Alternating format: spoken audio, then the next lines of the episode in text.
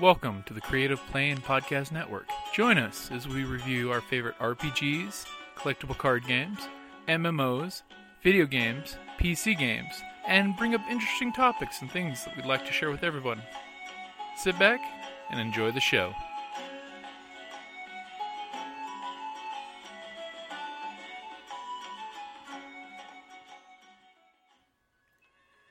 Hi, this is Kelly, aka Trixie from Ragnarok and Roll, assigned to Ragnarok Story, and Tilda Wimblewick from D&D Journey of the 5th Edition. First off, I would just like to say thank you to everyone for listening to our varied adventures, as well as for rating us on iTunes and RPGpodcast.com. If you haven't rated us yet, we would greatly appreciate it if you could. And if you're looking for more ways to support our efforts, we are now on Patreon, a great site where you can help us continue making more podcasts, as well as some special surprises for our patrons. If you can, please look us up at www.patreon.com slash cppn. Every little bit helps. And again, thank you for listening. Welcome back to Creative Play and Podcast Network's uh, RPG A Day 2016, day number three. Character moment you are proudest of. For myself, I would have to go with the Unlikely Fellowship Tilda giving up her gold and serving the dragon to save all of her te- her party members. You have no idea how hard that was for her to part with her gold. She she worked to get that gold. But nope, to save her companions who were stupid enough to attack the dragon. I love you, Carrie. She was playing to her character. She was completely playing not her character. Playing smart. She was just being completely stupidly reckless Um. So Tilda had to save the day. By giving up all her gold and swearing to serve the green dragon. Yeah, it actually was pretty darn clever between uh, me and Xander. Yeah. We had this whole political structure thing worked out. It was awesome. That boy can play. Oh my goodness. The- But uh, her sacrificing herself, uh, her her her her um her independence and her money. I mean, that was a big one for her. Uh, you know, to save her friends. But Aw, but you did an amazingly good job and you rolled well too. Is To save pretty? everyone in the group who was pretty much SOL at that point. Yeah, I think what we had three people already. Half the group was down, Down the other half was down to like 10 hit points. Yeah. There's no way you could have taken that dragon. Nope. But hey, stupidly reckless sometimes works, and then daringly cute and plucky. Because when a green dragon has a chance to corrupt a rogue, that's just a good thing. like a rogue really is that far to be corrupted. The dragon didn't know; it just knew it was a cute little halfling. a corrupted halfling? Oh yeah. yeah. Okay, so I- for me, character moment that I'm most proudest of. Hmm, I would have Would to go. be a, a player character or an NPC since you. I have not NPCs? actually gotten to play much this year. No. Oh, actually, you know what? You know which one I'm going to go with? Huh. The when we played with Ben at uh, RinCon, the World of Dew. That wasn't in. into. Oh no. it doesn't does have, to be, for day three. No, it's Oh. just proudest of. My proudest character when I was playing the Oh. Traveling Sanshin, which is basically a bard in Japan, a traveling guitar player. We were at the tea house Yep. Slash brothel that I slash ran, geisha house. That, that Kelly's character was the geisha who's that now I in charge over after my mistress died. your mistress was murdered. yeah. And the rest of the group went off to go chase a red herring. The other three people of the group. My character, who's a traveling sanshin, makes money by sitting there basically playing at the geisha house. He decided to stay back at the geisha house because he has he he, he had yakuza tendings with the rest of the group, but our backgrounds were very dangerous that we might kill each other. Yeah. So I purposely removed myself from the yakuza group so we wouldn't go to blows with each other. Yep, and we, you and I had unfinished business Yep, we were because- trying to get the instrument back that Yeah. I possessed now. One of my character's goals was the geisha house secretly had my mother's priceless sanshin, which I was trying to get back f- before the murder happened. Which I didn't even know if I was guilty of the murder or not because of that. well, the what was it? Iron Tiger or Gold Tiger? uh, it was something like the yeah we we Some middle. the- The, the the rival gang that was attacking the geisha house at the moment.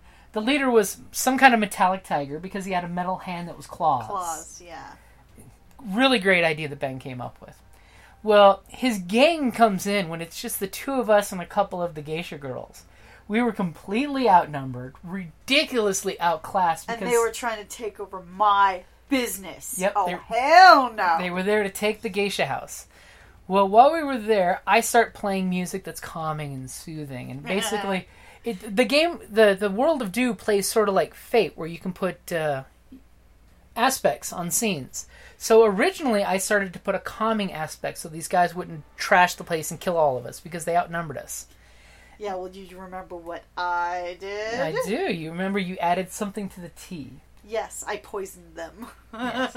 Well, unfortunately, the moment which the moment we're getting to that I'm actually most proud of is even though my character and the geisha's character did not like each other, we had a, a nice, good, friendly rivalry. And thankfully, we're good enough role players that we love and respect each other and can role play two people who freaking despise each other across the table, and then make moony eyes la- uh, later. Yeah. Well, what happened was all of a sudden shit was going bad. They were going to do violent stuff. So immediately, I, I described that my Sanshin gets up from the where he was sitting playing the smooth, soothing thing, and he starts playing fighting music. And immediately, basically, I'm building up a dice pool for when I do my one trick. I've got one combat move that when I draw my weapon, I have a I have bonus dice to my first attack, and that's it. I suck after I draw that weapon out. So I start playing the fighting music and building up a dice pool. I get all up in their faces while I'm singing this song. Well, because he was going after me. Yeah. He figured out that I had poisoned them, Yeah, the and he was about ready to beat me down. You yeah, know. the geisha, the geisha. Although I had sent for help from our other Yeah. compatriots, we were too far away but because they, we were, were they wouldn't be there in time. Yeah. And he had already bitch slapped me. Yeah, he, we were explained by the GM that the rescue would not be coming in time, and the tiger was getting ready to seriously rough her up. And one of my character's backgrounds where I respect women. So I'm playing the fighting music, walking my way through the crowd, almost Elvis style, of with that Sanshin in my hand, storming my way up to him. And immediately I interrupt before he gets ready to hit her again because she, she can't take much damage. No. Uh. I drop my Sanshin like drumsticks, pull my sword out, and stuck him in the throat with my sword. Now, I'm most proud of because in World of Dew, a cool game mechanic that Ben came up with is when I shot, he got to shoot. So we we actually secretly bid on how many dice we Yeah, roll. bet. Yeah, we bid on how many dice get used for the roll and how many dice after the roll can be used to add additional things and elements to the story. Uh-huh. Well, I hit him. I got him. I took him down almost to complete death. But he wasn't dead. For his bid dice, he he he failed, so I hit him. But he he had enough dice held back that he took that metallic claw of a hand and stuck it right in my heart. So instantaneously, the Sanshin drops his instrument, whips out his sword, and sticks the guy in the throat while the guy sticks his claws into his chest, and we both take each other out. We're not dead, but we're taken out. Yeah. And then that was my That's proudest what- oh, no, moment. no. No, my proudest moment. Your proudest my pr- But proudest moment. It, yeah, It but uh, we have to follow up. Yes, we have to follow then, up. Shortly after our compatriots arrive, one of whom is my servant. Well, don't forget, you did the coup de grace to Yeah. the tiger Yeah, but with that's your the, whole- but that's the point. Hold on. It's like so. Then the my servant shows up. Now the thing is about my servant, he's actually a supernatural being. He actually is a ghost Mhm. uh, that devouring feeds ghost. on corpses, Corpses. and stuff. So he sees the plethora of options and starts trying to eat his way across the room. I literally have a choice of either coup de grace the guy The who tiger. just attacked me, Yep. or save the Sanshin Mhm. from being eaten and then, of course, dead, dead uh, from my servant. I chose the coup de grace. I let my husband die. You took your needles, put Yeah. them right into his eyes, and your your servant and and the player of the servant was so cool because he looked at me with this sad face, like, "Are you okay if I kill you?" I'm like, "Dude, it's a one shot game. It was for RinCon. Oh, it it was was so much fun. it was a great game, and literally, that's how my Sanshin went down. Was he was taken out by the tiger, who he took out in, in turn, and unfortunately was eaten by a devouring spirit. Yeah, that was fun. But the mere fact that my guy sacrificed himself to save his rival was my proudest moment as a character. yeah, not so proud for me. Uh, that the fact that I basically did not reciprocate. um, but on the plus side, be I actually at the end of the game, um, where they were handing out tokens basically The vo- for valuable the player. most valuable player and stuff. I got one of the tokens for my role playing.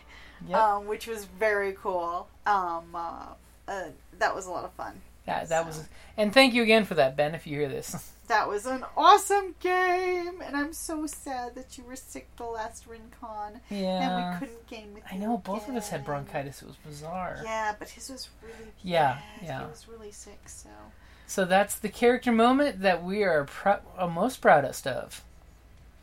Alrighty, guys. Thank you for listening, and have a good one. And if you get a chance, check out RinCon for 2016. It's going to be a blast. yeah, steampunk theme. woohoo! Steampunk. And check out World of Dew. Awesome game, Japanese noir. Yep. If you're if you know the Fate system, you pretty much know exactly how to play World of Dew, and also the Sound of Water. It's sequel Mm-hmm. Oh, that yeah, lets you that's play right, ninjas and supernatural characters. Well, more super More supernatural characters, but yeah, ninjas. ninja. Totally ninja.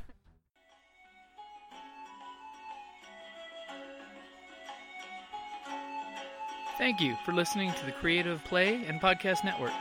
And feel free to enjoy our other shows such as D&D Journey of the 5th Edition and Scion Ragnarok and Roll, a Scion hero to Ragnarok story.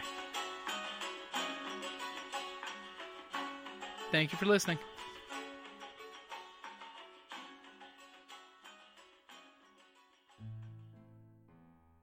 Hey gamers, Jim here from Creative Play and Podcast Network. If you're in the Tucson area this September and October, I've got a special message for you.